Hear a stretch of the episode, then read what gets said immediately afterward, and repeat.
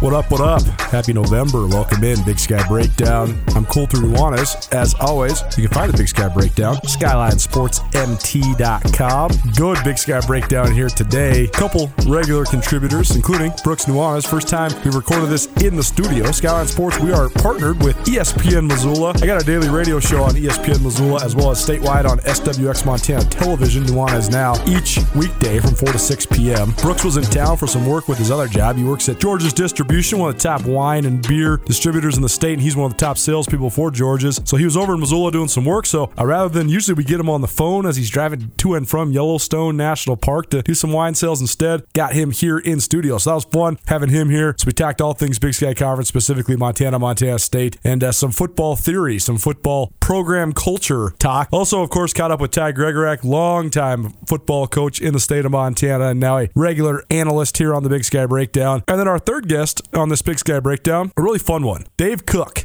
former sports information director at Eastern Washington. He's still very involved there at Eastern, but a font of information, a guy that has a great reverence for history, a guy that is uh, awesome to talk to. And uh, Eastern Washington, they host Montana State on Saturday. Some of the craziest games we've ever covered are between the Bobcats and the Eagles. Tom Stuber, who's been contributing as a writer at Skyline, he has a great story about sort of the ins and outs of some of that history. But also, Dave gave us a great perspective as well. So hopefully, you enjoy Dave and his talks all about his time at Eastern. He was there for more than 30 years and watched the rise of the Eagles from a Division two school into the Division one. Some of the early success the Eagles had in the early 1990s, then into the first explosion onto the national scene in 97 with a semifinal run, then into the great run of the 21st century, including the 2010 national championship, and working with guys like Cooper Kupp and Bo Levi Mitchell and Kendrick Bourne and a bunch of guys that are still playing pro football. So hopefully you enjoy Dave as well. Of course, the Big Sky Breakdown presented in part by Blackfoot Communications. Thanks to Blackfoot for all their support of all of our podcasting endeavors. And the Big Sky Breakdown also presented in part by Alpine Touch. Alpine Touch, you can visit alpinetouch.com for all of your spice needs. Alpine Touch Montana's special spice Big Sky Breakdown gets kicked off with Brooks Nuanez.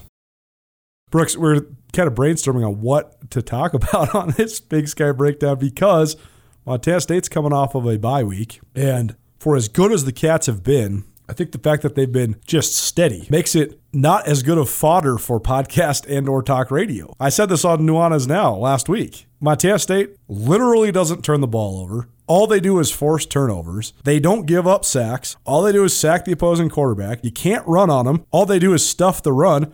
They have, by my estimation, probably seven of the most of the 25 most talented players in the league, maybe eight. And uh, because they've just been good, good, good, really not any crazy coaching decisions or flat outings or anything like that. It's just been start to finish. So they just they aren't that volatile, therefore not that volatile in terms of the the conversation. And then the Grizz, they have like everything you possibly could have going against them going. Yet they keep winning, but it's not pretty.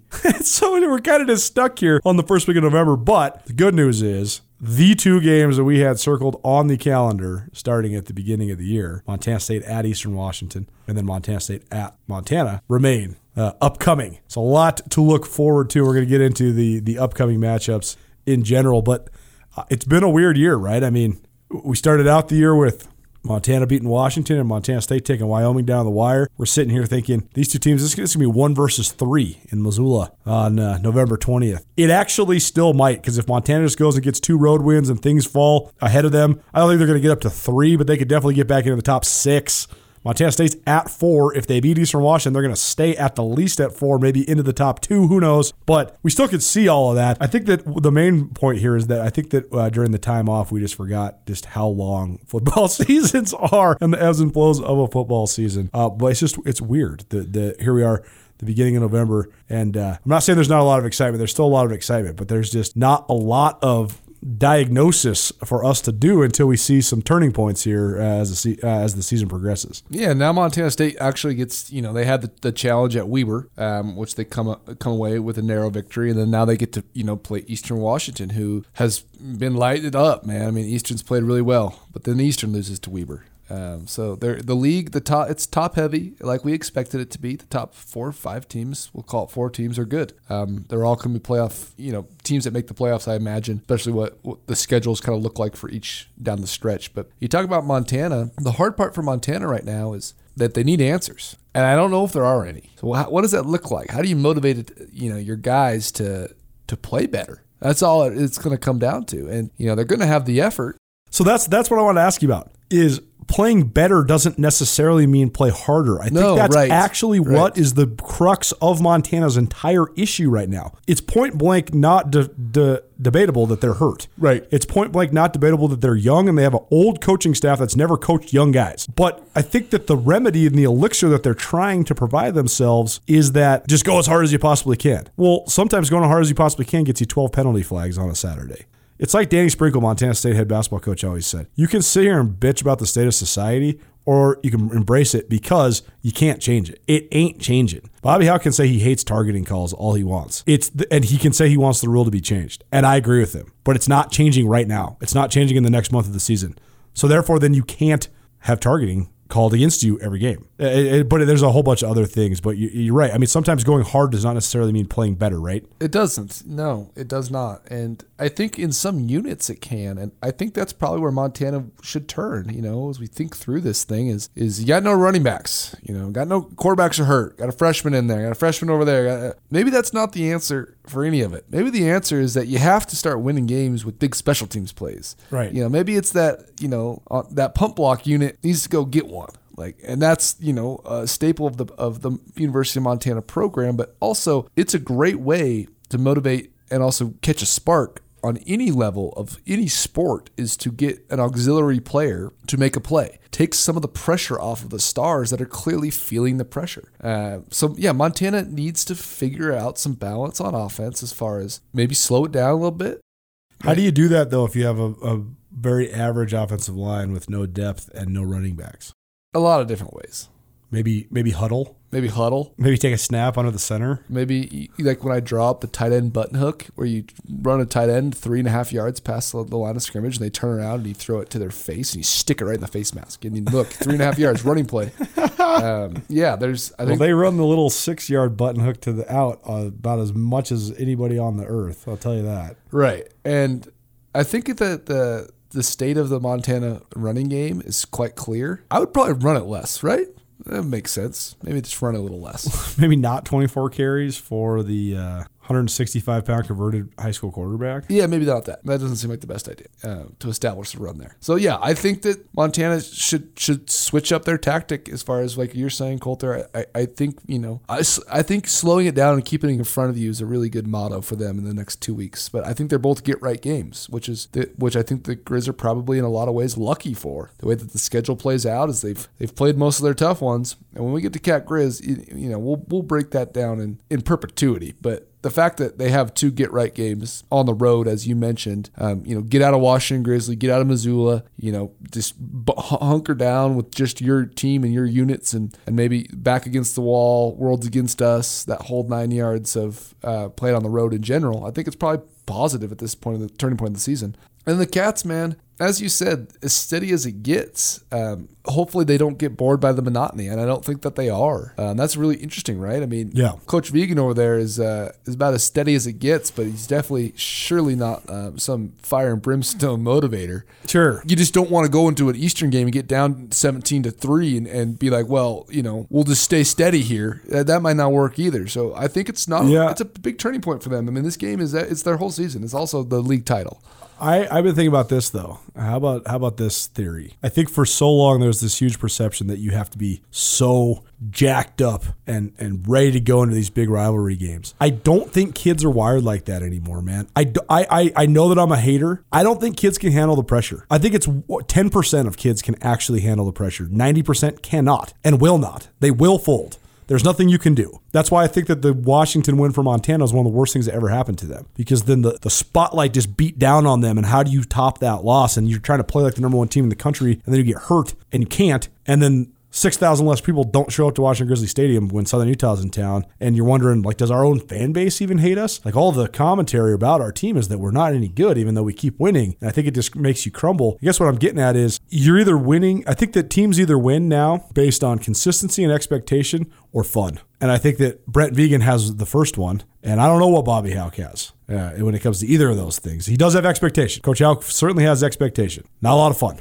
I don't think Brent Vigen has a lot of fun either, but I do think that Taylor Housewright and Freddie Banks do bring some fun. So uh, I don't know. I, I, guess guess what I'm saying is that NDSU never had a Jeff Choate or a Jay Hill as their head coach, and they've won eight out of the last nine national championships. They had a bunch of Brent Vigens. That might be the key to winning in college football this day and age. That's a really good take. I mean, I think that it's overwhelmingly true to say it about kids is I'd push back in the sense that it takes a lot of courage to run full speed head to head into another man. No question. Um, so whether or not that that has to do with um, how tough you are yeah. or the mental stability of, of of a kid taking on the pressure that we all provide, that we all put on top of them, you know, we we met, we we build a mountain for them to have to lay under. Sure. Um, but I do understand what you're saying about the, the, the new age, and you know I talked to a, a, a friend of mine who's in the in the West and, and high up in the ranks of football, talking about the University of Wyoming and you know Craig Bohl and kind of that program, and is is a guy like Craig Bohl's time short to be able to not only recruit but to but to motivate his style of program where it's you know the the, the spotlight's not a, on anyone a lot like Coach Hauck does. Uh, the expectations are high, but no one gets any credit. You know, it's not it's it's a it's militar, militaristic style program. You know, pat the buck stops here. Don't pass it anywhere. Those guys may be short lived, but at Montana, I still think that the way that Bobby goes about the things can be very functional. But if if stuff gets away from you like it has right now, and you said it, Colter. I mean, we've talked extensively that he kind of set it up for with the biggest win in in Grizz history. He said it, and then said the Grizz are number five. We're back. You know, he said things like that. Uh, the Grizz are back. Um, it's a that's you know we built this mountain, but that's a little bit of a snow cap on top, a little extra weight there, don't you think? Yes. And I've been thinking about this so much too. And I know that the comparing and contrasting between eras is so tough because the world's changed so much. And also sometimes it's unfair. But I also do think that Bobby Hauck operated this whole militaristic no star system for his first seven years at Montana. Yet Montana had still so many stars and they still had a hierarchy of leadership within their program. But that's because guys used to just be way more mature than they are now. Now, it's very rare that a guy makes himself into a star. Your coach has to do it for you, or your social media team has to do it for you, or your sports information team has to do it for you, or your university has to do it for you. And sometimes if you make yourself into a star, like Troy Andersen at Montana State, you don't like it. You didn't even want it. It wasn't even a goal. It is just what happened to you. Isaiah Ifanse, he's not into it. He's not trying to be a star. Doesn't want to be a star. World wants to be a star. Not into it. Chase Benson, nope. Not doing interviews this year. Don't care. Don't want to be a star. Sometimes that helps you succeed though. But the structure of a football team is not like a military unit. The structure of a football team is like a tribe. You have to have a chief,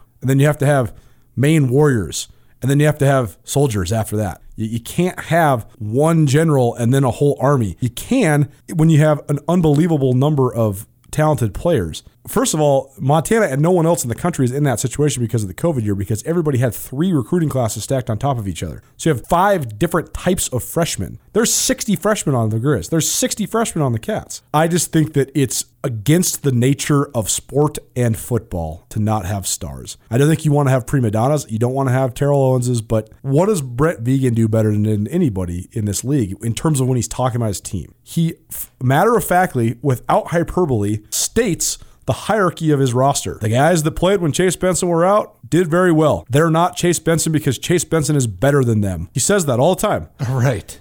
That's important. We're looking at SWX Montana television as we record this right now. Byron Rollins is just on the screen. Byron Rollins is having a good year. He, has been solid. He's been rotating in. He's getting a lot more playing time with Kyle Rigg out and Chase Benson missing the Idaho State game. But within the organization, everybody in the organization knows that Chase Benson is better. And that's okay because Byron Rollins is trying to play up to that level. This whole like no one's going to be better thing is uh, it's crazy. And more than crazy though, I actually like it in certain ways from an old school principle standpoint. But I think that it's not realistic for this day and age. You need your receiver to be a star. That's the point. He's the guy that's gonna like what what Bobby Hauck's teams win based on momentum and huge like energy plays. What's a bigger energy play? Like Bobby Hauck can take so much credit for it when he's scheming up kick return plays and stuff like that. But more other than that, what's the biggest plays that Montana scored always over the last 20 years? Deep shots to Mark Mariani or Sammy Akem or Samori Toure or whatever. Bombs. When's the last time we saw the Grizz throw the ball more than 20 yards down the field? It doesn't happen. So uh, I don't know. I don't think that's actually even a culture thing. I think that's more of a matter of the coaches not trusting the kids. But I just I just think that it's short sighted to try to operate outside of the spectrum of the society that we live in. I hear you. I agree with you. It's also very funny that I think that a lot of coaches, and you know, I'm not speaking for Bobby Hauck. He's not here. Uh, he might have you know a, a, opposite viewpoint, but you can be you can run a player run program and not be a player's coach.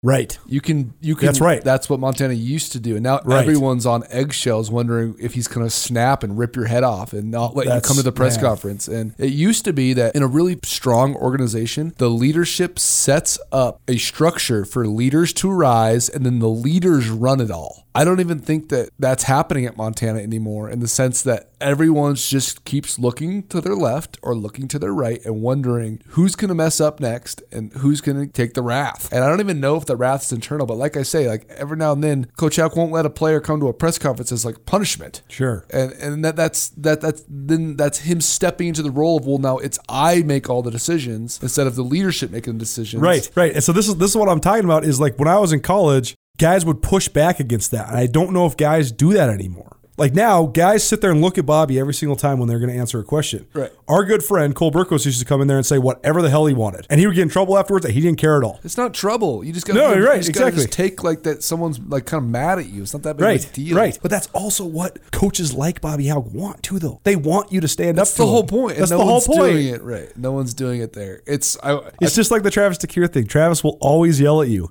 And if if you cower to that, it's over. If you go back at him, like that's why Syed Pridgett's like his favorite player. Yeah. Because Travis would yell at him and Syed would yell back. And it's like, sweet, sick him. Let's go get him. Right, and Ahmad used to do the same thing. Exactly. Ahmad Rory, same thing. And and Michael Guinea could take it in a different way, but not necessarily push back, but you know, show you with effort and Right. Yeah, You're like, oh, you challenging me? Yeah, Great. I'll I'm going to get go it. backside Yeah, dunk it. Like, Totally, it's true. Uh, it is true, and it's, that, that's part of the nuance of coaching, right? That's the nuance of parenting. That's the nuance of life. Is is to is to put little treasures and little challenges everywhere for people, and, and let them find them on their own. I think that's kind of the whole point, right? But as you say, there's there's new age kids that may not get it quite the same, but it all with Montana. If there's not strong quarterback play and there's no, like you said, the, the offensive line is has settled down to or settled in to be more or less average. It's really hard offensively to come up short and let a defense that's as talented as Montana have to try to carry the load. Um, you know, we saw them earlier in a, game this year against Cal Poly score, I think, four times not on offense. Right. You know, and they they only won by like 39 7. yeah, they won by four scores. Right. It seems like that that can also create a little conflict as well, and that's really hard to overcome because you, you, you can't pick up free agent quarterbacks at this level. Okay, let's talk about the upcoming game because it's a. we could talk ourselves in circles about the state of We digress. like Mike Kramer says, twenty six thousand people don't pay all that hard earned money to go watch the Grizz lose. That's right. It's true.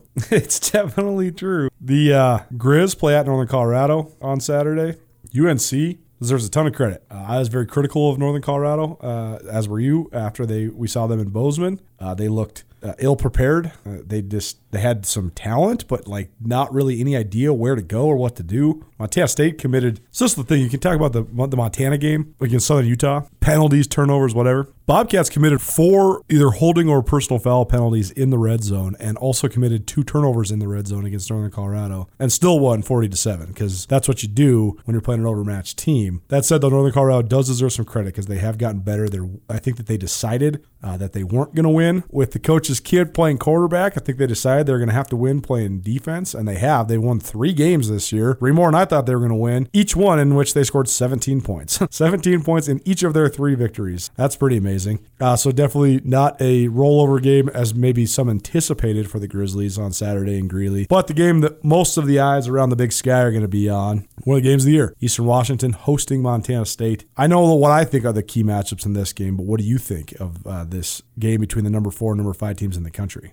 I think it's Eastern against the clock. Right. It's good. I think if Montana State can can muster up 38 minutes of possession, that they win, and they win the way they want to. Yep. It'll be so interesting to see what Eastern decides to do because I could totally see them come out and just run the ball 22 straight times. Right. You know, like what is?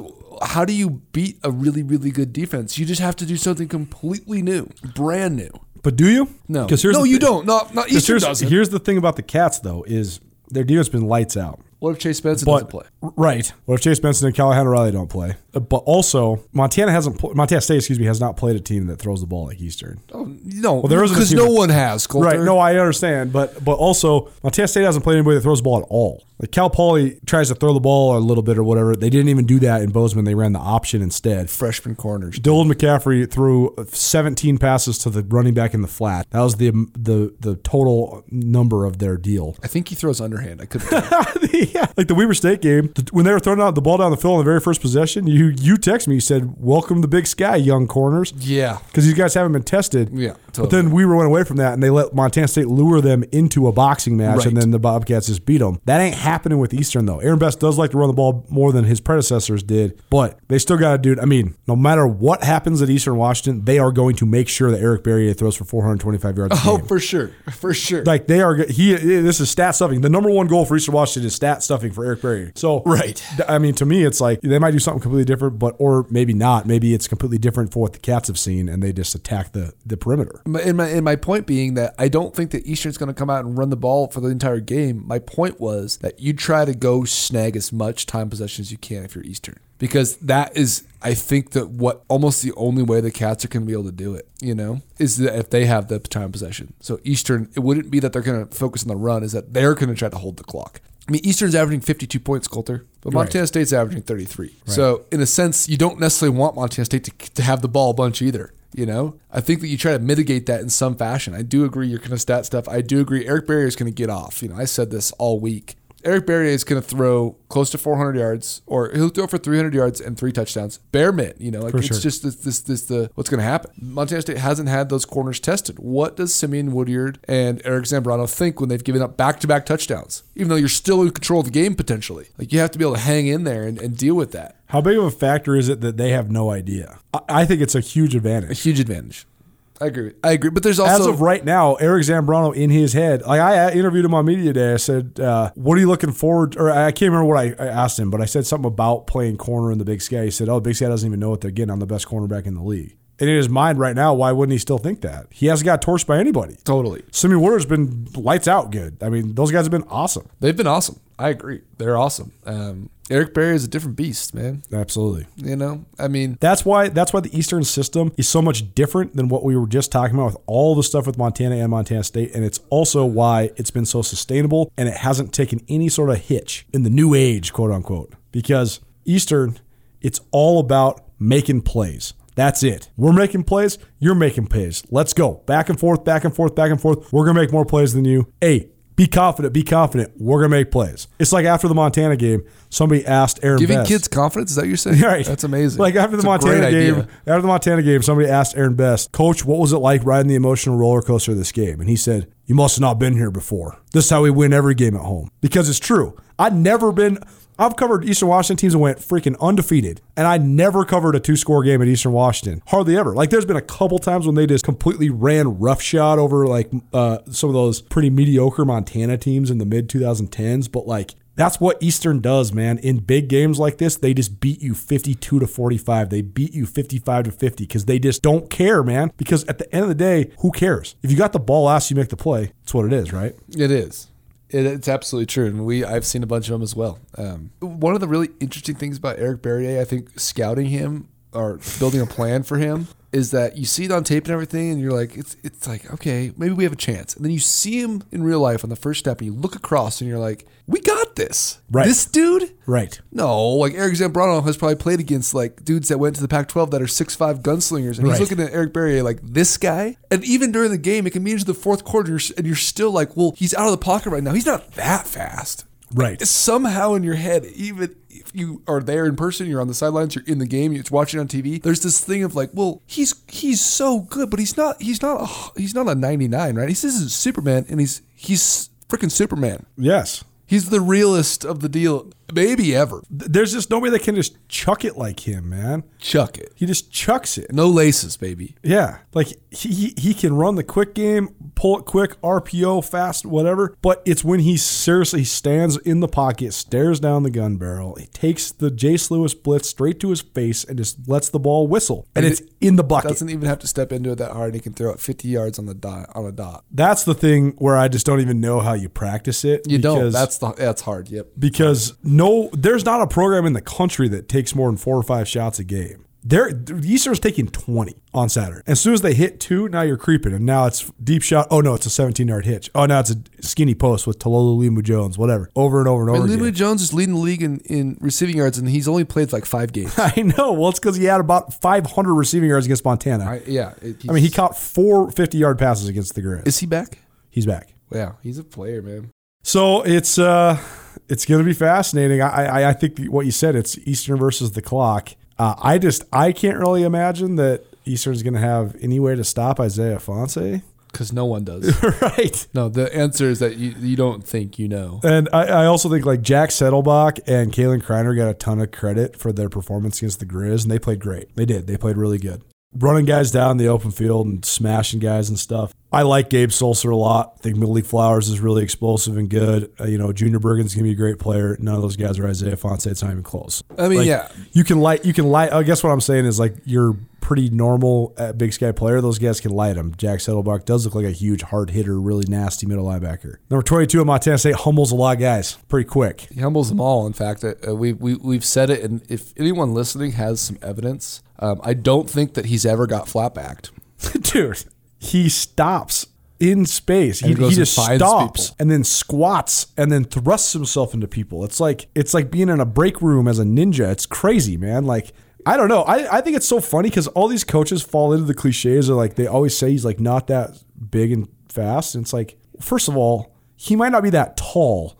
He's so big. Yeah. I mean, his lower body is NFL big. I mean, he has an amazing lower body. Yeah, that's the classic. It's the classic NFL thing, and we're not saying Isaiah Ifanse's NFL at all, but it's a classic NFL thing when you want steel bones. I was telling Right. Bill Lamberty, Montana State's SID, about this. You know, you want guys that have hard bones, where they can be small, they can be big, they can weigh 165 pounds, they can weigh 240 pounds. When they hit you, it's so different. It shakes you because of their structure is steel. Um, it's it, it's only on every college football team there is at most 15 of them. You know, Right. but there is this this different thing, and it's, a lot of times it's some farm kids. You know, it's this or that. It's it's it's this this different style of structure that Isaiah Ifanse has. He has a 78 yard touchdown this year. I mean, you don't you, you're not slow to score an 80 yard touchdown Division One college football. Right. Yeah, he uh, he gets after man. Um, he's the best best running back in the conference, right, Colter? Oh, oh, not yeah. gonna let it be. And he's, I think he probably might be the best running back in the in the in the country. So you look, I mean, he's got 910 yards rushing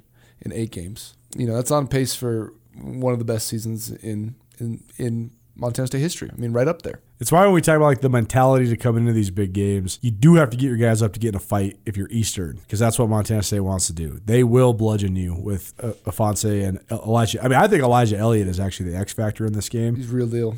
He hasn't played as much the last couple weeks. Well, right, because they've been giving the ball to Ifanse. That's uh, he hasn't played much that, that much because against Idaho State, Idaho State had the ball for 43 minutes, and they gave Ifanse 20 carries. That's all your plays if you're Montana State. Oh, I was there. It was it was lovely. and then they, you know, Matt McKay had to throw a couple sideways sidearms. Uh, that that's the other key factor here for for Montana State is they just got to get Matt McKay right. Matt McKay doesn't have to do anything besides not implode.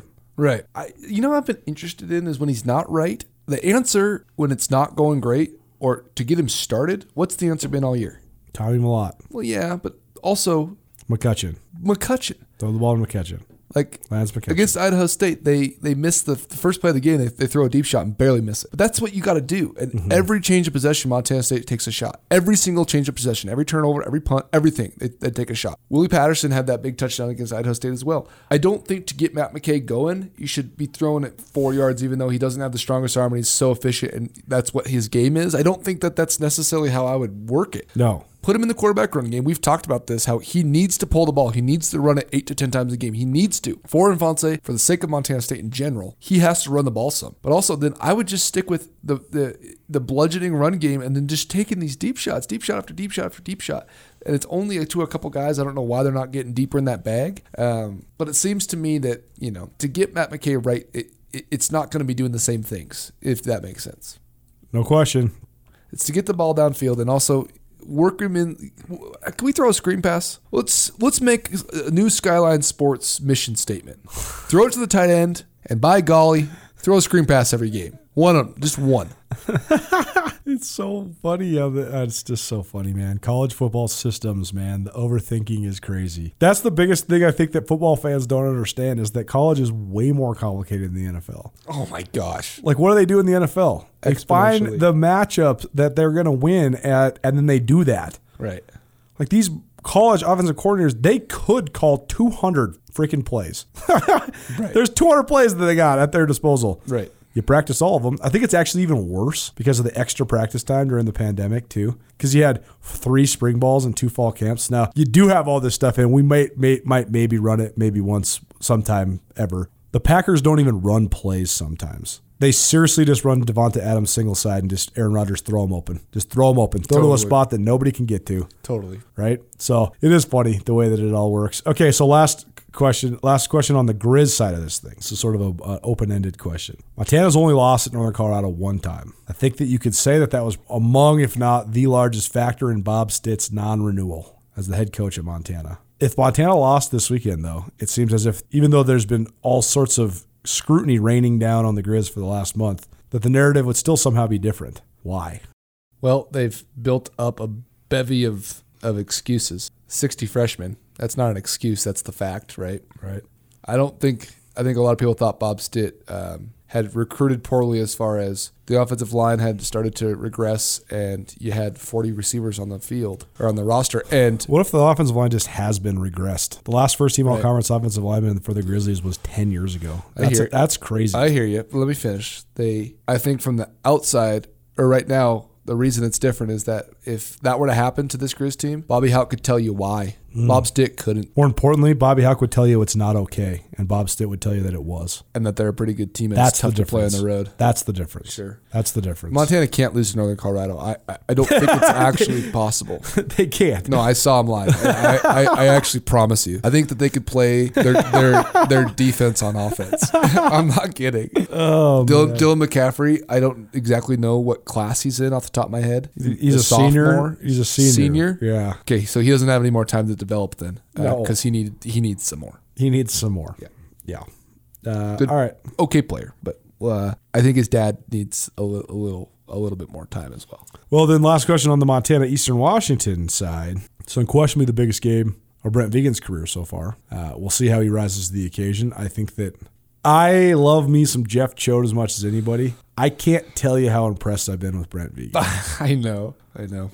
and when you when you talk to him, somebody I said this on the podcast one time before, but but somebody put in perspective for me. He said you Choate just seemed like the coolest guy from Montana ever. He's from St. Maries, Idaho. It's basically Montana, whatever. Like that's cut from the same cloth. That's the guy you hope you run into at the small town bar in Dillon. Like is Jeff Choate. That's what you want to talk to that guy because he's gonna have great stories, totally full of it. You love it. You eat it up. You know he's telling fishing tales, hunting tales, fighting tales. Everybody's got a story. It's like living in a mining camp. It's like our dad used to tell stories like this all the time. And so he's so familiar to people in Montana. So you just think he's so cool. And then you're the Bobcats. And it- even though objectively you've been the better team in the rivalry during the duration of the Big Sky Conference era, that's the facts, people. If you don't believe me, you can say all you want about the, the record in the Cat Grizz rivalry. Uh, the, the vast majority of the 70 plus wins that Montana has in that rivalry were before the teams were even in the same division, let alone the same conference. If you break down the Big Sky Conference era, Montana State's up one in the all time record. And uh, over the last 10 years, Montana State's up 6 4. So, uh, despite all that, though, there was still some this lingering inferiority complex among the Bobcats. So they just loved the toughness that Choate brought. But then somebody put this in perspective. They said, don't think of Brent Vigen as anybody that's ever had anything to do with Montana, because he's not. Think of him as a dude from middle of nowhere, North Dakota, because that's what he is. And it's the truth, man. North Dakota. He's just helping you when you're broke down on the road. He's going to come help you. But the lack of volatility is amazingly refreshing because we talk about these oh, coaches. gosh, it's man, like the coaches are these coaches are crazy, man. They're all over the place. The volatility is nuts, and Vigen is not. He's like the same all the time. Like you can say that's lame that he doesn't get all crazy during games. Well, he also doesn't get flags thrown on him and you know freak out on players and just admonish, you know, just admonish them to the, the bench for the rest of the game. You know, I've, I've never even seen, I've never even noticed him in a game. Yeah, Jeff Choate would take over and literally start drawing plays in the sand. He'd be the offensive coordinator in the whole second half. Uh, right. I mean, think about Willie Patterson's had two different times where he's fielded punts when the ball was clearly going to drop, or that like he waved a fair catch, he ran in front of it, then he like circles back around to get it, or like the ball's rolling down the field and he just like sneaks over next. I mean, dude, Choate's throwing him physically out of Bobcat Stadium if he does that. And Vigen, I don't even know if Vigen talked to him. You know, the only time I ever saw Vigen get mad was when the streaker was running across the, the field, and Charles oh, Brown. he hates stuff like that. It, well, but it was he, more than that. He hated that Charles Brown just sweep kicked this guy, which was so funny. Um, that's all to say. This is a huge game for Brent Vigen and Montana State, uh, no question. Uh, but I also think it's a huge game for Aaron Best. And I was down on Eastern coming into this year, and I will fully eat crow on that one as well because I was so interested to see what Aaron Best did when he didn't have a bunch of Beau Baldwin's players. That still remains a question because there is one Beau Baldwin guy left. There's a couple guys on this squad that are Beau Baldwin recruits, but the number one guy is the guy playing quarterback. So we'll see where we go from here. But I also think Aaron Best has settled in tremendously. I mean, you came in the studio and you heard the interview I was doing with him. He is seems way more just fluid in, in his way of thinking and being and um, I think his guys are buying what he's selling. I think they are. I, I think, think so too. I think they play hard. Yeah, they do play hard. They have a defined identity. Yep. They, you know, I think that's it. Is you just have to know like how are you going to win this game? More importantly, it's like how are you going to win? Period. Eastern's formula for winning doesn't matter who you play. That's why they're so consistent. I think Montana, Montana State can take some lessons from that. But it's all to say though that I do think that Eastern versus the clock, the young cat corners versus the dynamic Eastern receivers are two huge matchups. I also think though can Aaron Best take take one next step and truly affirm himself? He's he's a good coach. Can he affirm himself as one of, if not the elite coaches in this league? And can Brent Vigen as well? I think the head coaching matchup is a pretty fascinating one in this in this ball game. Yeah, and it's hard. It's it, we always talk about when you haven't seen a a, a, player before. It's the same with coaches. It's sometimes hard to know how to scout and prepare for a team like Montana State right now if you're Eastern because you just don't know what Vigen's going to do. You just you just don't have any sample size for it. He could do something new. He could stay as steady as he's been and also could you know throw a little wrench in it and and, and a couple new folds, especially coming out of bye. So yeah, it's a huge game, but I don't think Brett Vigen would even feel that the way that he his demeanor is. It's, he's one of the most interesting is the wrong word. He's very he's a very for lack of a better term interesting person. I do enjoy listening to him talk. If you if you break it all down and you really really listen to nuts and bolts of it, he answers questions thoroughly and quite honestly, which is a positive aspect from our side of things, right, Colter? Yep, yep. We'll see because um, going on the road, you know, the Weber win was a big one, um, but Weber's a little bit undermanned, especially offensively. So this is a whole different beast. And on, on the Aaron Best note, Aaron Best is believing believes what he's selling. You exactly. know, his guys do though now. But the thing is, for a coach, it's what has he been in league five years? Is this year five? Mm. Beau Baldwin left after 2016, so yeah, I guess this is his fourth season, fifth at fifth year, right? It's not surprising to me that guess what? When you step into those shoes and you start talking and pitching and and getting up in front of the team, you've never done that before. So sometimes you don't even know if you believe yourself, right? I mean, and so I think he does now. And that's such a huge level of confidence that he's always had a lot of confidence. He's always been a fast talker. He's always a guy that can motivate. But I think now there's a little bit more of a wholesome nature or uh, it's an all encompassing nature of confidence that comes from him that has always been within the teams. But I think he's feeling it now from himself, not just from being part of the Eastern program. That's a huge step part of it comes down to his staff too, because it, it, wasn't only that he had like that the team he took to the national championship game in his second year had 28 seniors that were all recruited by a different head coach. Right. But then that right, whole right. staff was also Beau Baldwin's staff. Them, right. Because Beau Baldwin didn't take a head coaching job; he left for a coordinator job. So that all those guys stayed, and then they all left for no other reason than you just strike when the iron's hot, right? Like if you're uh, Jeff Schmedding or you know uh, Bodie Reeder, you know the coordinators, whatever, you, you, you know Nick Edwards, you, you go, you take the the better job, the, the the more lucrative job, I should say. And so I do think they have some more continuity within their coaching staff as well. Big Sky Breakdown presented in part by Blackfoot Communications as well as Alpine Touch. Good stuff, man. Good having you in studio. Yeah, it's always fun. This is a crazy time of year. Like you said, you know, when you take a little bit of a season off, Montana, Montana State certainly did. It's a long year. Oh, yeah. A lot can happen, and there's still, you know, another full four or five weeks left in this thing, especially heading deep into the playoffs. Um, it's been good so far. At Blackfoot Communications, our mission is to connect people, businesses, and communities to their networks in Montana and beyond. Through Blackfoot sponsorships, local ambassadors, and public programs, we support initiatives such as the Emergency Broadband Benefit, fiber deployments, and community events. For information on our commitment to improving our communities with fast, reliable, and secure internet access, go to blackfootcommunications.com/news. Big Sky Breakdown rolls on. Our good friend Ty Gregorak joins us now uh, to break down what we saw over the weekend and preview the weekend to come. And Ty, uh, we'll start with the Grizz game on Saturday. I said it extensively uh, on Nuanez Now on Monday. Uh, it was definitely one of the weirdest games I've ever seen. From the uh, jet sweep snap that went off Malik Flowers' leg to the almost interception that then wasn't an interception to then multiple offsides that resulted in free plays to then uh, just flurry of flags. Montana got penalized six consecutive plays at one point in this game. I've never seen anything like it, but I think that the cut and dry of it is if you commit 19 penalties and the opponent accepts 12 of them for 125 yards and you turn the ball over four times and your senior quarterback gets knocked out of the game and your senior All American kick returner gets knocked out of the game and a couple of your running backs continue to get banged up and uh, two of your offensive linemen go down and then all of a sudden you still win 20 to 19, uh, that's pretty anomalous. That's pretty not going to happen. Uh, pretty much ever. So I don't even really know what I watched on Saturday. What did you think of the action in Missoula? Well, I mean, first and foremost, they won the game. They, they, they won a, a conference game against a team that you know they, they don't have a whole lot to lose, um, and you know they're going to get a, a, a fantastic effort um, from that outfit as as one of the biggest and best stadiums that they're going to get to play in all year.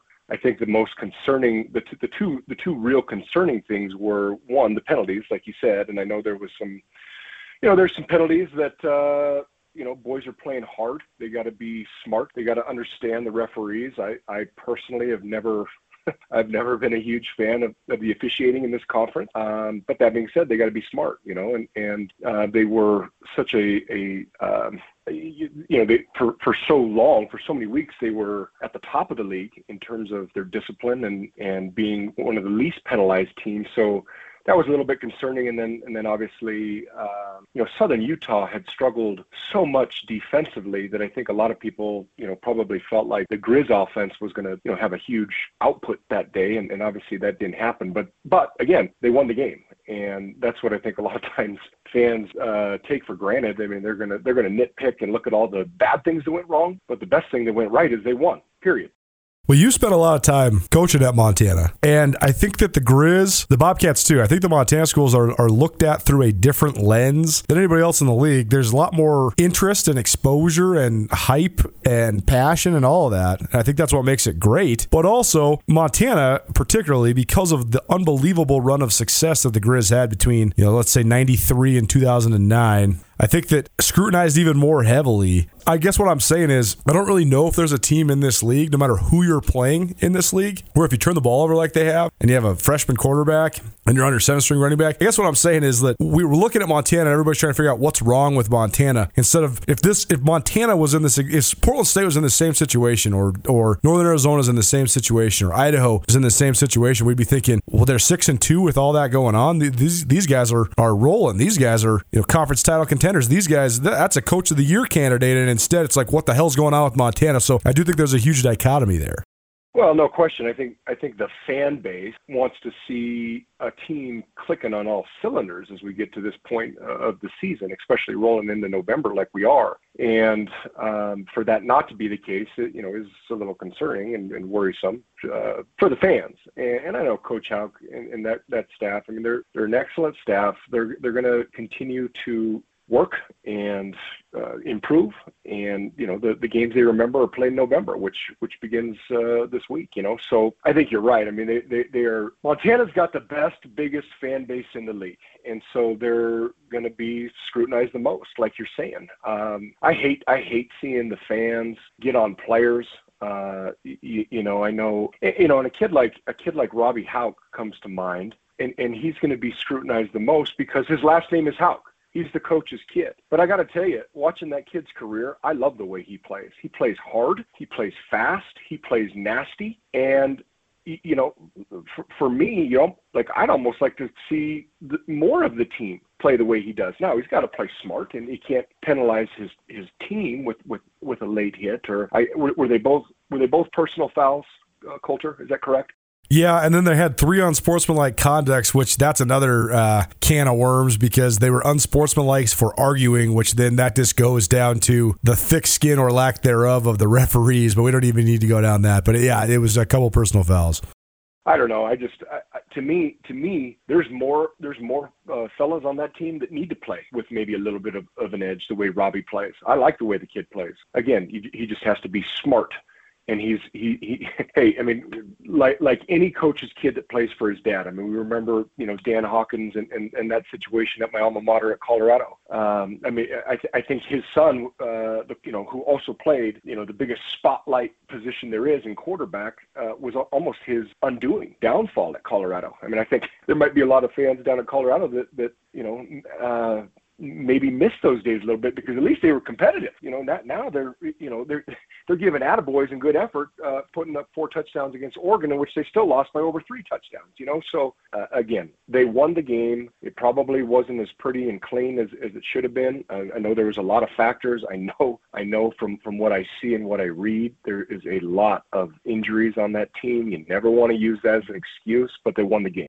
And now we're into November. So, last question on the Grizz. They head to Northern Colorado. Uh, Northern Colorado actually has improved a lot. I was pretty critical of Northern Colorado when they came to Bozeman. I thought that they looked pretty unprepared and and pretty uh, listless. They didn't have a lot of snap to them. They've been better the last couple weeks, and they almost took Sacramento State out this last weekend. As you know, There's some trips in this league where the trip is really tough, not because there's a bunch of fans, because there's not a bunch of fans. That's a weird thing when you go from playing in front of 25,000 to 3,000 or however many is going to be at Nottingham Field on Saturday. So, where are we at just overall with the Grizz right now heading into November? Well, you're right. Uh, I believe it's Nottingham Field. If that if that if that sounds correct. That's right. Think that is a tough place to go, just because it is. It is B Y O. Bring your own energy, because I mean they, they'll get a lot of, of uh, parents, and, and Montana actually has a decent fan base down there that will make the trip up north to Greeley. But um, you're right, because I was at that game here in Bozeman, and they they did not play a very clean game. They they were kind of all over the place and trying to find a rhythm on offense. I mean they could they could barely connect on you know in their in the screen game. Um, so you know I, I know Northern Colorado's improved. I don't want to, you know, one could say trap game ish. It's always been a tough place to go down and play just because. Are they still playing on real grass down there? They finally got turf. They finally got turf. Okay, so um, you know that used to be you know you, you used to have to practice and prepare and, and and and go down to the river bowl fields just to practice on grass again. And and uh so it's good that it sounds like they got the the turf which you know doesn't necessarily change much. It should never really change much in terms of the mindset of what you're trying to do. I mean they're it, it's a big game. It's a big game. I know the opponent and their record maybe doesn't say so but it's a big game because you're going on the road and and you know just percentage wise i mean i don't know if it's this year because this year's been such a wild and crazy year in college football football, but historically, traditionally, 70, 75% of, of, of home teams were winning games in this conference. So um, it's a big game every hey, every game is a big game moving forward if if they want to uh, keep keep uh, competing for the chances of, of their of their goals. So I, I don't know. It's hopefully hopefully they can continue to try to get some guys healthy and get back to where they were. You know, I mean, I, I was thinking about it. I was, I was actually talking to my wife about this. It seems like it seems like they're they're just not the same team as they were when they went into Cheney and fought tooth and nail and ended up losing a very good game. It's so I true. know that they lost the quarter. Yeah, I mean they just okay. So you start with the quarterback position. You lose your starting quarterback, a veteran leader, um, and that's a big loss.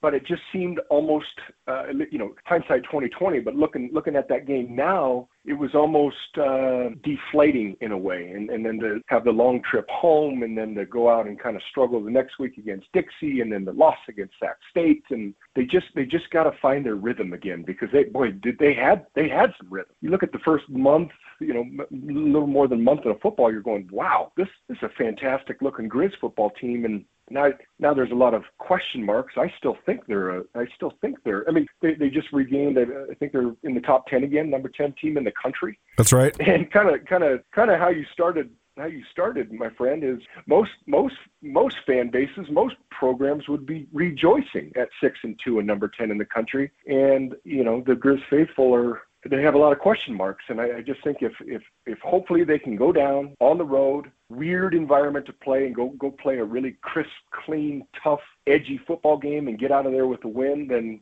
you know uh, the next couple few weeks set up nicely for them. I mean, they, they still have everything to play for.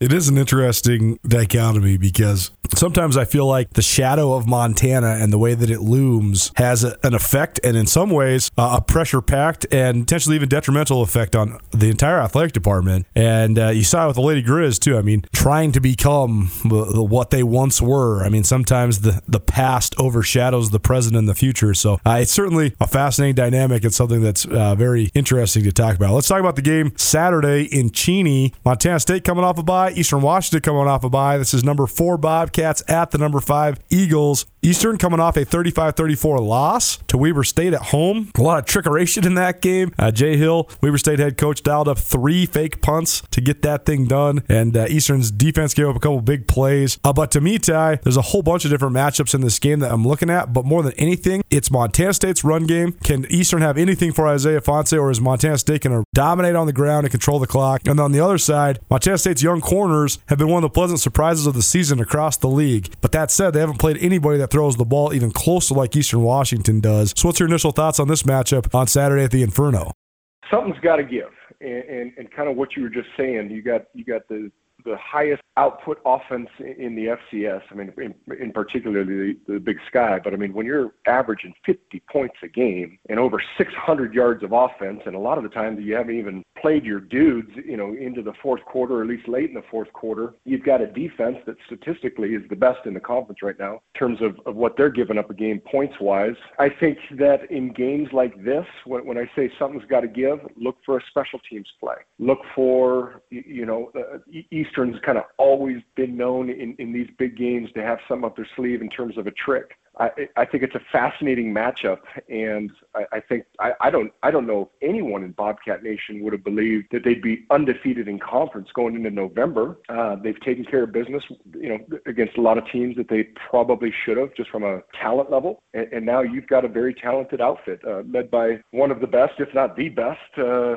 quarterbacks in the in the in the FCS. A guy that you know is is on track to go get a, the Walter Payton Award. I just think that you know this game probably probably is going to come down to you know maybe maybe a big special teams play that can ignite one of these teams, um, and and then and then like you said, the matchup between MSU finally playing a really really good uh, passing offense, and Eastern's got to go play the best rush offense uh, in the conference. And so the rubber's going to meet the road at some point. I think it's going to be a it's going to be a really really fun game to watch. It's going to be a fun game to follow. Both teams have, uh, other other than Eastern's one hiccup in, in league play against you know again Weber State's won the dang conference four in a row, and Montana State one hiccup on the road the very first game of the year. Well, seven going into eight weeks later, they haven't lost a game. So it, it's a boy. This, this this game's got so much on the line for both these teams, and and uh, we're gonna we're gonna know. Well, in theory, we'll, we we should know a lot more about the way the the conference is going to shape up here for the next two weeks remaining after this game because something's got to give. Some someone Eastern's going to get their second league loss, or Montana State will finally get their first first league loss. So it, it will be fascinating to see how this thing plays out.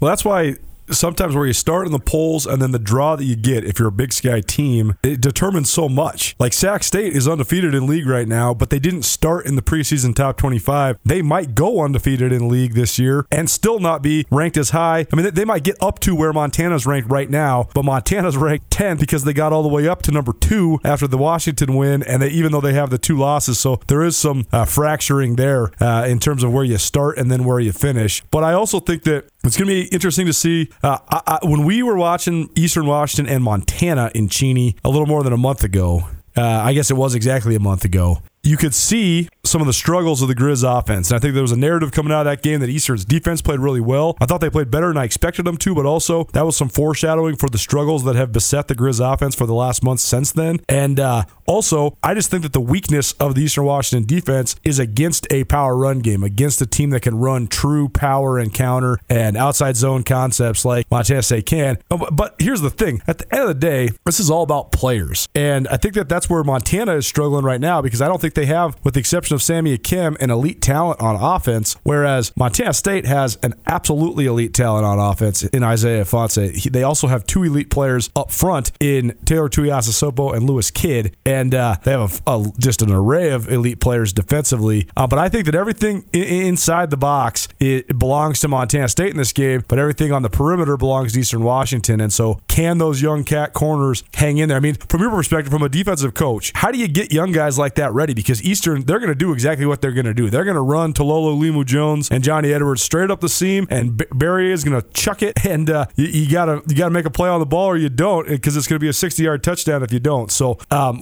how do you get young corners ready for this sort of aerial assault like Eastern has? These are the kind of games you live for. I mean, this is this is Eastern Washington, who in the last decade has been, you know, the, you know, one of, if not the, you know, probably not the last four years because Weber Weber's won the last four, but I mean, Eastern's still been a very very good outfit. And so, I mean, that to me, that's what you're preaching is we the, the proof's in the pudding. We've won seven in a row. Now you get to go up against some some elite talent in this league and and, and get on a on a great stage to go do it. So I think I think defense defensively, you got to be cautious, not cautious uh, about pressuring Barriere because uh, you know it's it's it's sixes. Uh, now, now that being said, you want to hit him too, and so so what to to me, if I'm if I'm if I'm working with these guys, I'm looking at my D line and saying, all right, who, who, who uh, most of them are extremely veteran players, and hopefully they can get a guy like Chase Benson, who I know that one Colter Nuanez loves, and you know what? So do I, because he's a war daddy. I, I, I'm looking at my front four, going, all right, boys, let, us see what you got, because I, I, want to, I want to try to get as much pressure on Eric Barriere with my front four as humanly possible, so that my guys behind you can play real good coverage on, on an elite skilled group like Eastern.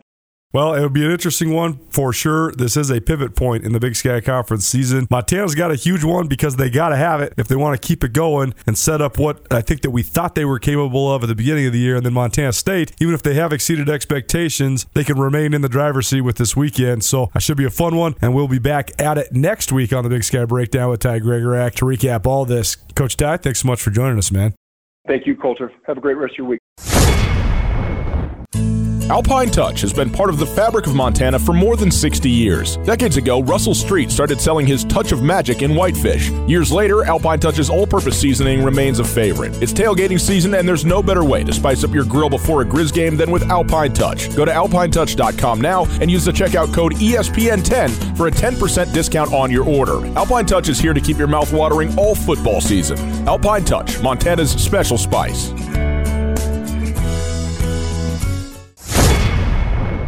Well, happy now. More Big Sky Breakdown. We welcome in the guy I've known for a long time that has helped us a tremendous amount in building what we've built at Skyline Sports. Always kind enough to let us in the press box and let us into the games over there in Cheney, Washington. Former Eastern Washington Sports Information Director Dave Cook recently retired, and man, that sounds pretty good. Uh, Dave, thanks so much for being with us, man. How you doing?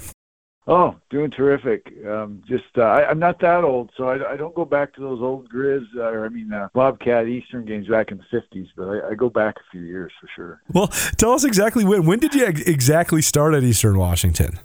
Well, I graduated from Central Washington, and you're familiar with Ellensburg. Uh, but we graduated from there in 85 and then was at Eastern for one year in 1985 86 and it was a great year for Eastern football. Made the playoffs for the first time in only their second year as FCS school and and then uh, basketball won 20 games and so I just kind of got hooked by it. Um, was at Idaho for four years as the SID there but then uh, jumped at the chance to come back in 1990 when I got married and uh, my wife's a teacher so um, it just was better in the state of Washington for us and uh, 1990 to 2021, I was I was the SID, so it was a, it was a fun run for sure.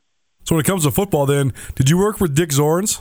Yes, yeah, and and I love Dick. Um, that back then in the in the '80s, we we had a really small staff. There was basically an athletic director, an assistant athletic director, um, volleyball coach, kind of the primary women's administrator, then uh, myself, a business manager, and a secretary, and that was it. So it was it was pretty thin, and uh, you know, over the years, as things have grown in college athletics and and including Eastern, um, things have changed, and and there's a lot more staff, but um, but it was pretty bare bones bones back in the day.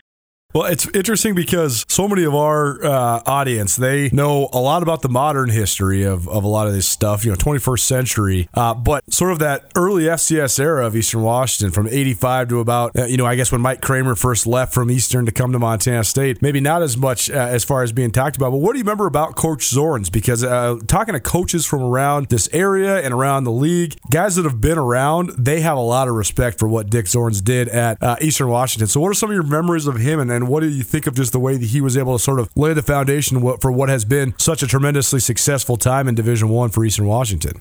Yes, uh, the the best thing about Dick though is Dick was a player here in the 60s and then uh, was an assistant coach and so he had a history with Eastern before he became head coach in 1979, and um, so he he had an idea. Plus, the, you know, back in when he came back in '79, there was a clear vision that that the president and the athletic director were going to try to get Eastern into the Big Sky Conference. So he scheduled all the Big Sky schools. They eventually transitioned out of NAIA into a little bit in Division Two, and then and then FCS. And uh, you know, it just it couldn't have worked out better. Dick was the perfect person. Uh, very, you know, it, you know, he's very uh, energetic and very uh, fiery, but uh, but he also had that energy to to do that. Great rapport with the players. Uh, I think the highlight is, is they just keep getting highlights. But I ended up at Vegas this year when Eastern played UNLV, and there was just so many players from that era back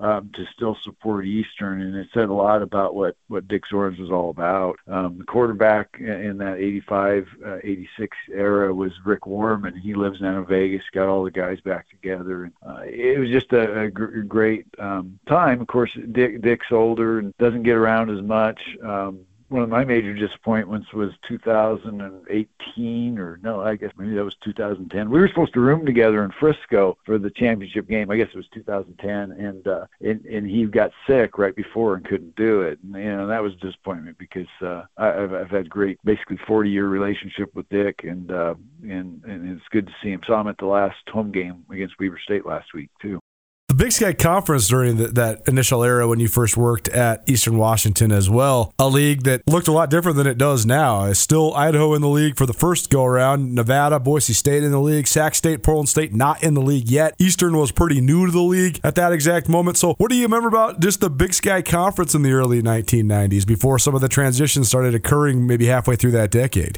Well, I, I in that '85 year, that was my first uh, uh, real taste of it, and and I remember Montana State's coming off that national championship, and that was such a you know a, a great. Uh, thing for them and um, and then later to hear oh shoot Mike Kramer was on that staff and you know be able to meet Dave Arnold down the road and that kind of stuff was was pretty exciting but um but the the 1984 or 85 Eastern team beat them in in in Bozeman uh, as well, and so that was kind of a great um, you know win. They've had they had wins over Montana in that era, uh, wins over Idaho in that era, including the playoff win at the end of the '85 season. So that just made it a natural fit. Um, of course, Eastern wasn't allowed into the Big Sky in '85 uh, or in the in the spring of '85 originally, um, but um, eventually got in in 1987, and it, it's obviously, I mean, like you say, it's it's been a great fit. Uh, my early um, you back when I came back in the 90s, I was so in awe of, of what the Grizz were accomplishing. Uh, and then Dave Guffey, the SID there, and wondering, shoot, how can how can he go through three home football playoff games in the middle of the start of basketball season? Um, and then in, the, in 2010, I found out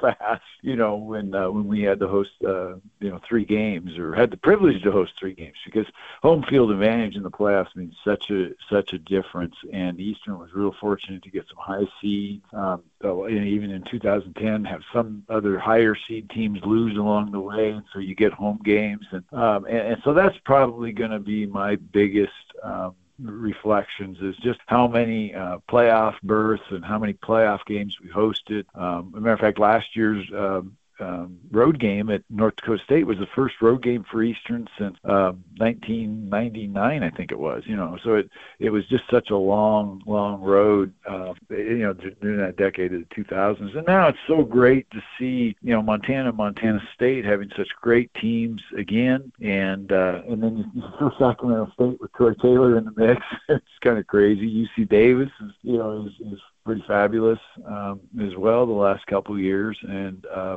and Weber State. I mean, we knew they were going to come in here and, and give us a great fight, and and I, that team was really excited after they beat Eastern two weeks ago um, because they knew they accomplished something special, and that was beating Eric Barriere at home where he was 16-0 as a starter, and then snapping Eastern's 20-game home winning streak. But uh, man, what a great league! Crazy. It's absolutely crazy. One more question about the 90s that I got to ask you about because a guy that I have I almost even idolized because I just think he's such a fascinating human. And he's taught me so much about football as the man that was the head coach at Eastern Washington late 1990s. That's Mike Kramer. And uh, when you get him going, I mean, he is like a font of information. He's like a library in a person because of his reverence for history and everything that he remembers and the stories that he tells. And then you, you put it in this giant body with this deep voice, and he's like a movie character. But that must have been so fascinating to work as a sports information guy and, and facilitate media stuff for a guy like that. Uh, shoot, when you started in the introduction and saying, you know, what a great uh, Bobcat uh, he was, I thought you talked about Bill Lamberty. I mean, I thought you were leading me into Bill Lamberty. And, and, you know, because we both came uh, at our respective schools at the same time in 1990. So, uh, so we were together, uh, Bill and I, in 1990, and uh, what a great uh, relationship we've had. And we both have the added advantage of being able to have worked with Mike Kramer um, because uh, he was he was a wonderful individual, human, a great human, the big human, but uh, great human, and uh, have loved his family for you know 30 years now since I came back in '90. That was about the first time I met him. He was a uh, offensive line coach then, and uh, and then became head coach in 1994. But um, just a wonderful person. Uh, you know, a lot of times, you know, you had to look up the words he used because, uh, and, and 100% of the time, they fit what he was saying. he had a big vocabulary. Um, and so that was very impressive. And uh, and and he loved to talk to media and anybody to listen. That was a fun thing. We've had him back a couple times for Hall of Fames and other events. I wish he was back more um, because uh, he is such a great uh, former uh, Eagle ambassador. Even though he left here and you know went to went to you know uh, Montana State and you know was at Washington State for a while too. Um, but um, but he, he's he's a great person to to have back on campus whenever he can make it. When you talk about successful programs and the way that they're built, I, I, love going through just the the analog of the history of the different benchmarks, and it seems like that '97 season was a real benchmark for Eastern Washington. So, uh, how much do you think that sort of foreshadowed then what has been such a successful run these last 20 years?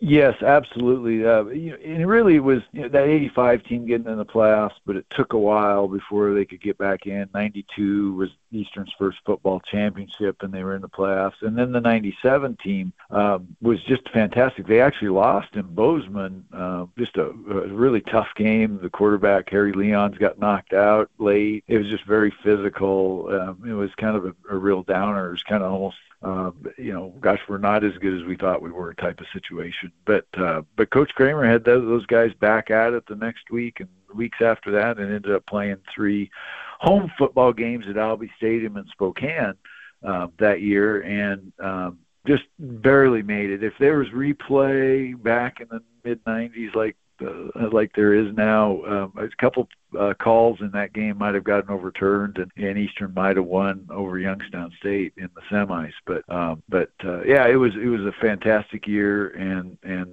those, those that's another group of players that uh, always come back, want to support Eastern, and and and are just such great Eagles. Um, and, and so, but, the, but that was that was a that was the only loss in you know kind of a ten game stretch there against Montana State, and uh, that that rivalry's just you know kind of been uh, fantastic as well over the years.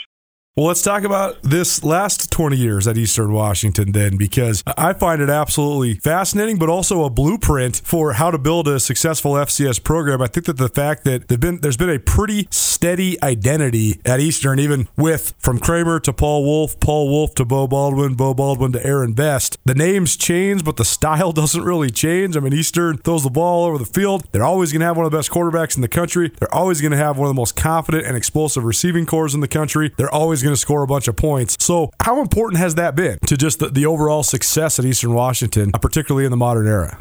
That is an amazing, uh, you know, thing to think about. Is that that all those coaches, you know, Eastern's never fired a coach in that stretch. I mean, never let one go, and it's always been somebody following somebody else. Um, you know, where where Mike Kramer followed Dick Zorn, you know, and he was a member of Dick's staff, and on and on. You can keep going uh, on and on through and so that's that's been the to me the most uh, the the most impressive thing about everything is just that continuity that they've been able to, to do from a coaching staff. And uh, and now you know Coach Best being a former player in the mid '90s he played on that '97 team and uh, being a former player former assistant uh, had one year out in the CFL so he got to see things from a different perspective. And then coming back as head coach has just made all the difference in the world. The thing that's changed over the years is uh, back in the, the 80s, Eastern was 90% state of Washington players. Um, and as budgets have changed and adjusted, Eastern's been able to get some more out of state players. And that's where you've seen kind of that next level uh, quarterback, next level wide receiver, next level skill players really augment what we're able to do in the state of Washington, particularly over in the in the Puget Sound area. And um,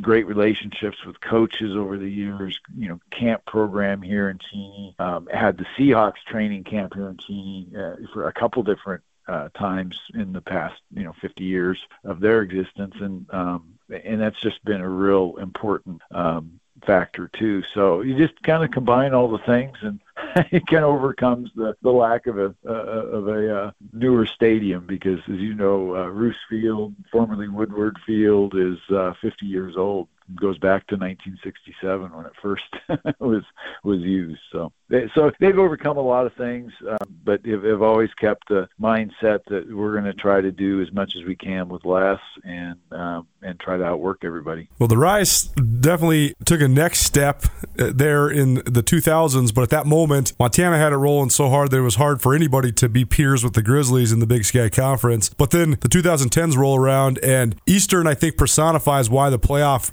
format is so awesome because I remember covering that game in uh, I believe it was in Bozeman in 2010 when Eastern lost 30 to seven, and then they didn't lose again, and I think it was 11 or 12 wins in a row. It was one of the great hot streaks to ever end a season that we've seen, um, but just a quintessential run all the way to the national title. And crazy enough, that's the last Big Sky Conference team to win a national title. That's the last team other than North Dakota State eight times and James Madison once to win a national title. Period. I don't think anybody saw that level of domination coming from anyone, NDSU or otherwise. Uh, but that 2010 season, that must be one of the best memories of your entire career because that was a pretty special team to watch, especially when they got rolling down the stretch.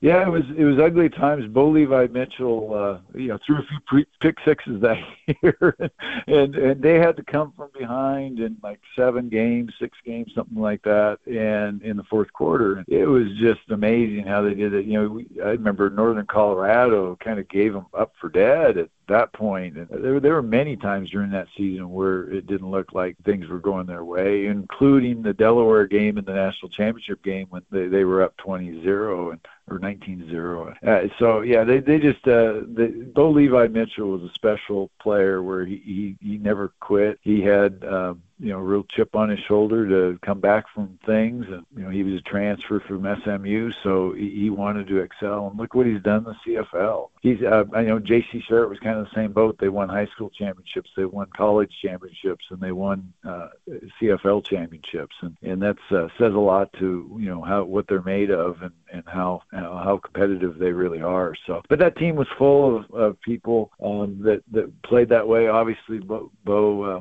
Baldwin was the head coach, and he was kind of a mastermind uh, offensively too. And uh, I think, and we had the Johnson twins on defense, and so they had some real anchors that year, and uh, and it all uh, kind of came to fruition. And, and absolutely, yes, it, it'll be the the biggest memory, uh, you know, of my lifetime, I'm sure, uh, in in athletics.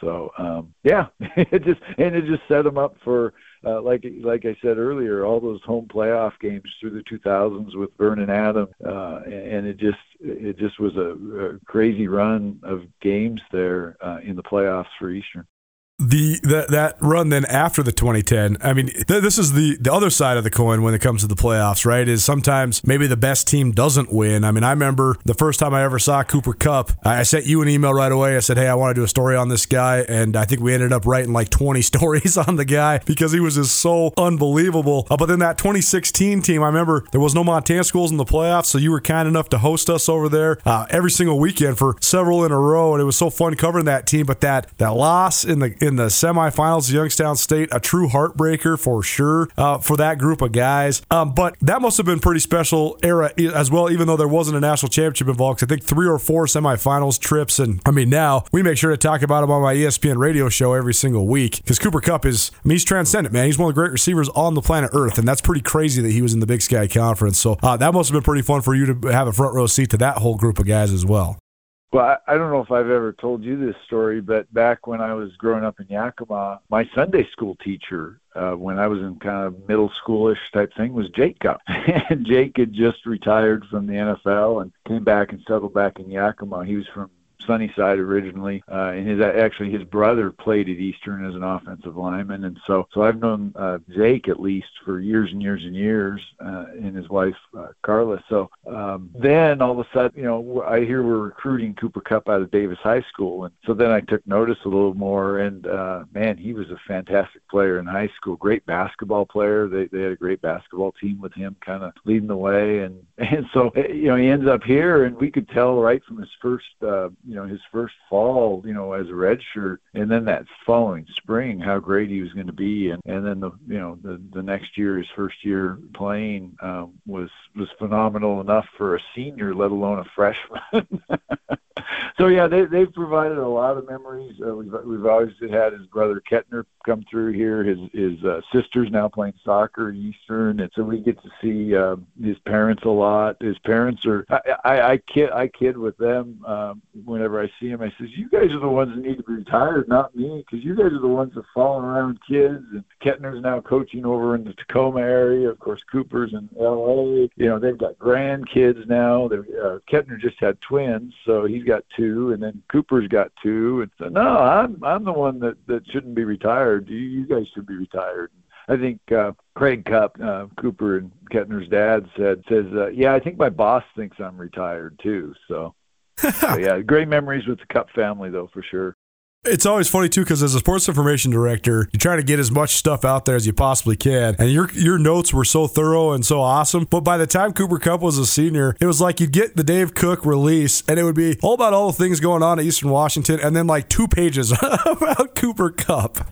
I know, I know. It, it, it is just phenomenal, and, and it still is. I mean, gosh, all the things Eric Barriere's doing. I, I try to keep up with a lot of that for Monica, and uh, and, and then obviously Vernon Adams, you know what he accomplished in his time at Eastern. Yeah, it is hard to keep up with all those numbers and and and keep them accurate too. I mean, there's there's actually kind of a couple little glitches with the NCAA going to the new stat system that has uh, so we have some differences uh, with Eric's stats, and so uh, but I just keep telling Monica, I said the the ones that we have in our computer in our office are correct. Just go with those, and I guess at the end of the year we can sort it out with the NCAA. But um, but it is just some you know some some uh, phenomenal numbers that you just don't it's funny when when they're first broken, like Erik Meyer back in the mid 2000s breaks all these records for us um, and gets on some NCAA lists. Uh, you don't think anybody will ever come along again that that comes close. And then Matt Nichols a couple years later, you know, kind of sets the standard, and uh, and then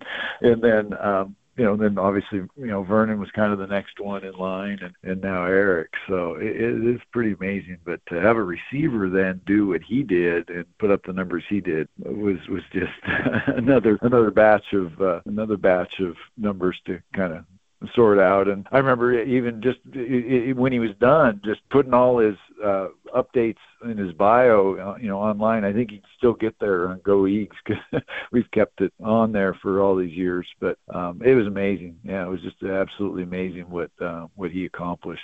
Is there anything you can point to as to why? I mean, it really is. When you actually look at college football, I would actually argue that it's unprecedented what Eastern Washington's done. I mean, I think they've had seven quarterbacks that have been Big Sky Conference Player of the Year in the Big Sky eh, eh, within the league uh, over the last 20 years. I think five of those guys were Walter Payton Award finalists. A couple guys won the Payton Award. Uh, oh, by the way, Cooper Kupp is the all-time greatest receiver in college football history when it comes to the numbers, and he doesn't even hold Eastern Washington's single season record for receiving yards. Brandon Kaufman does. How? How has Eastern been able to do this? I mean, it really is an unprecedented run of success, particularly when it comes to the offensive skill players?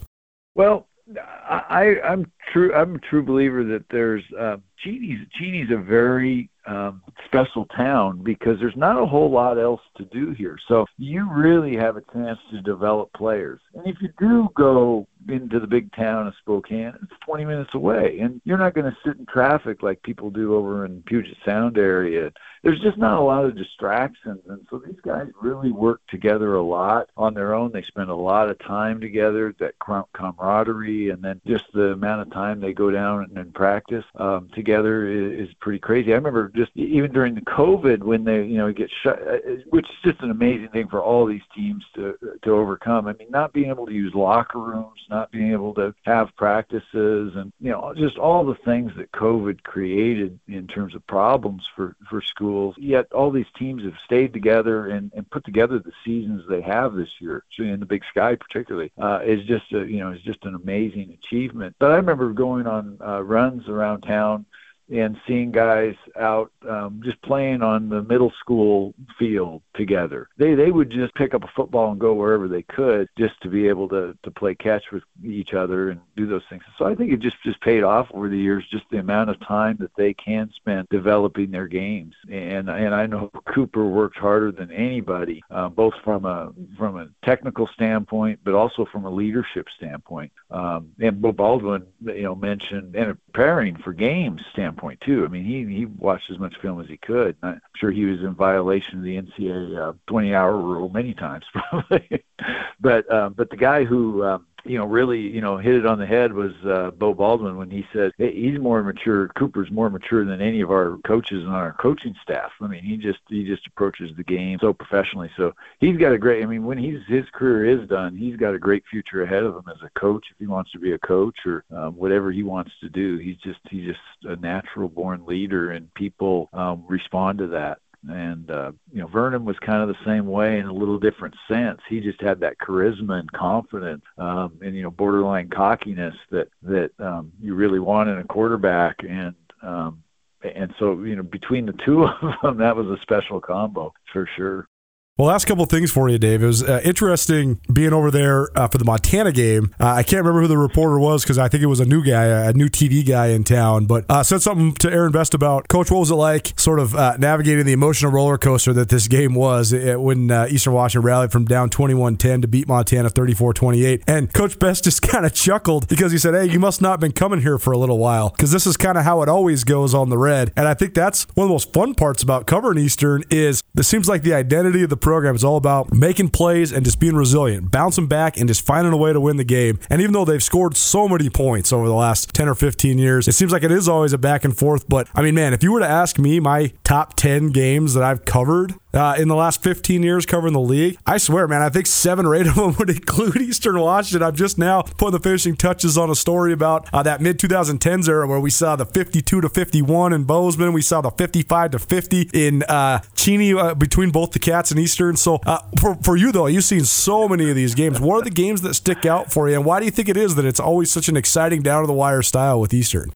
Yeah, I, I I don't know. I mean, the, the down to the wire was kind of thrown out a little bit under Coach Best here because we've had so many blowouts lately, um, and that just uh, that, you know that was kind of an amazing feat uh, in itself was just the number of games in that 20 game winning streak. I think only like four of them were decided by less than you know 10 points, and so they were just uh, blowing out everybody, and and were just really looked unbeatable at home until you know Weber State came in here and really shut them down for three quarters. It was just the fourth quarter when Eastern kind of got alive. They went 22 minutes without scoring in the third and fourth quarters, and that that was kind of the difference in the game but yeah, there's just been a, a, ton of amazing games over the years. I think the first game on the Red will, will always stand out to me because it was against the Grizz, and uh, and Eastern had to kind of come from behind, kick the field goal to take the lead, and then had to survive a couple little uh, things at the end. Uh, got ended up getting a kind of a fumble recovery for a touchdown by Renard Williams to to wrap it up. But uh, but yeah, there's just been there's just been a ton of them, and and there's so many that it just kind of blends in together. I know somewhere on my computer I've got a listing of kind of my all-time favorites. I know uh, Paul Delaney, a newspaper writer here in town for years and years and years, uh, did a book, and he just came out with it this fall, and uh, and so he listed some of those games uh, that I had kind of selected over the years. Um, but um, but yeah, just uh, as you said, those two fifty, you know, hundred point games combined um, really come to mind. But boy, I remember the two. Um, in Bozeman, or, or you know, I think there was there's one where Vernon had to have a two point conversion at the end. You know, it was a late drive, and Eastern pulled it out at the end in Bozeman, and um, and then the one where uh, Eastern was kind of way behind. It was a it was a Denarius McGee game, and Eastern was behind, and then at the end ended up somehow getting a blocked punt, I believe it was, and scored, and then an interception, which was crazy uh, right at the end too, and ended up you know, surviving for a win. So there, there's been great memories uh, through the years for sure, and, and like I say, I can go back to 1985 with with some of the great wins uh, Eastern's had here.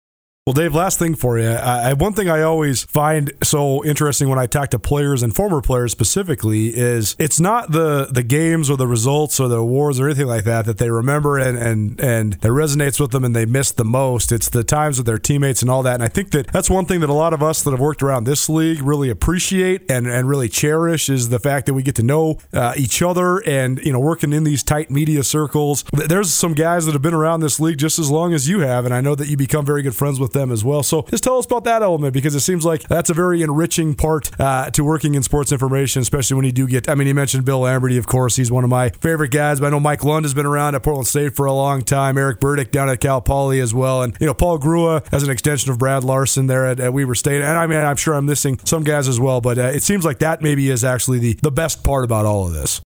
Uh, no, not at all. I, I was tr- I was glad to get rid of all the media when I retired. What are you talking? no, no, no, no. I, as as you and I talked about, I mean, there's some things that I really, really miss, and that's probably the number one um, thing that that I miss the most. Um, you know, I, I don't miss a lot of the social media responsibilities and things like that. Um, I, I like the slower pace of life now from that standpoint. I go on Facebook maybe an hour in the morning, and that's about it. You know, and uh, everything else, I I still look at newspapers, uh, you know, and uh, and stories and um, Big Sky things and all that, but but I just don't do it, you know, on social media. So, uh, but yeah, so those relationships, uh, it was so many people, um, and through the years, the players and the coaches coaches, um, other administrators. It's just amazing.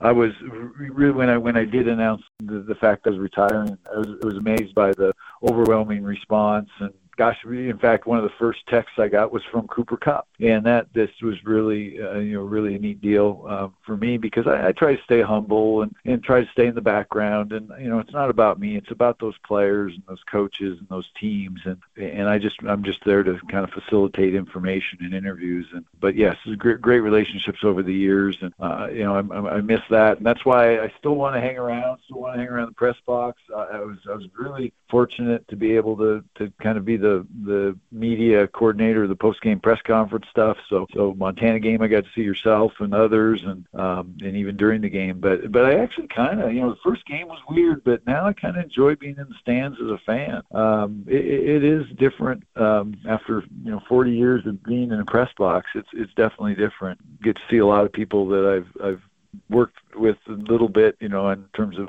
you know fans and and people there. Um, get to see them a little more than than I used to, uh, and so that's a real benefit. Um, but yeah, no, we're we're really looking forward to to many more years in this town and with. Uh, the, the Big Sky Conference and helping Eastern and um, and seeing a lot a lot of people come through here. Uh, it's it's a thrill just to to be able to be involved still. Dave Cook, one of the best in the business. Last thing for you, Dave, do you have any thoughts on this weekend's game? It'd be good to see you again, a, a second trip to Cheney for us at Skyline. But uh, what do you think of the uh, the matchup between two top five teams as Montana State comes to Eastern this weekend? Well, you know, the one thing this week that it really stood out to me was, uh, you know, just Troy Andersen and, and what he's done and what that defense is like. And, you know, going back a couple of years, I mean, he was quarterbacking against us. It's just the craziest thing. And, and then hearing Coach Best uh, um, just talk about what a great football player he is, no matter where he plays, no matter what he does, uh, is really, um, you know, really, you know, and, you know, really in awe of him and, and really have a lot of respect for him and as well as the whole team. But yeah, it it could be a barn burner. Who who knows what it's going to be like? Um, I, I just the thing that scares me is knowing that that Eastern gave up 34 points or 35 against Weber State and uh, and ended up losing that game, and Montana State only gave up seven against them. So uh, it, it's going to be a real uh, real real challenge to to you know keep Montana State down and then you know score against Montana State as well. So it, it's it's a good one. You know, and the other thing about uh, Troy Andersen, I think I think I read that he was a National Football Foundation finalist. He is, yeah, uh, for the Walter uh, for the well. Campbell Trophy. Yeah, and, and I would say the highlights for me were always like a Cooper Kupp and um, some of the other players we've had come through the, the years earning those academic All America type of honors. Uh, and Spencer Blackburn uh, just a couple of years ago was was at ended up being a finalist for the National Football Foundation Award, and and he went back to New York for the dinner. This was pre-COVID, obviously. And went back for the dinner, and, and to see the pictures of him in a tuxedo were pretty pretty funny, um, just because you're so used to this uh, center who's you know always gruff and tough and you know see him in a tuxedo was pretty impressive. So all my best to him too on that honor because um you know you, had mentioned it. I mean the, the honors and things that the athletes get um are, are great. Um it's just our way of helping you know nominate and and do uh, the the legwork to to get them honored for all their hard work and and so that's really gratifying. I'm sure Bill Lamberty's uh, in the same boat uh, is feeling pretty gratif- gratification from Troy's uh, accomplishments in that end as well. Well, Dave, this was awesome, man. Love hearing all the memories. We really appreciate you taking so much time, and uh, you're welcome back anytime here on the Big Sky Breakdown. But uh, look forward to seeing you on Saturday. In the meantime, have yourself a good week. All right. Yeah, I'll get back to my day job now.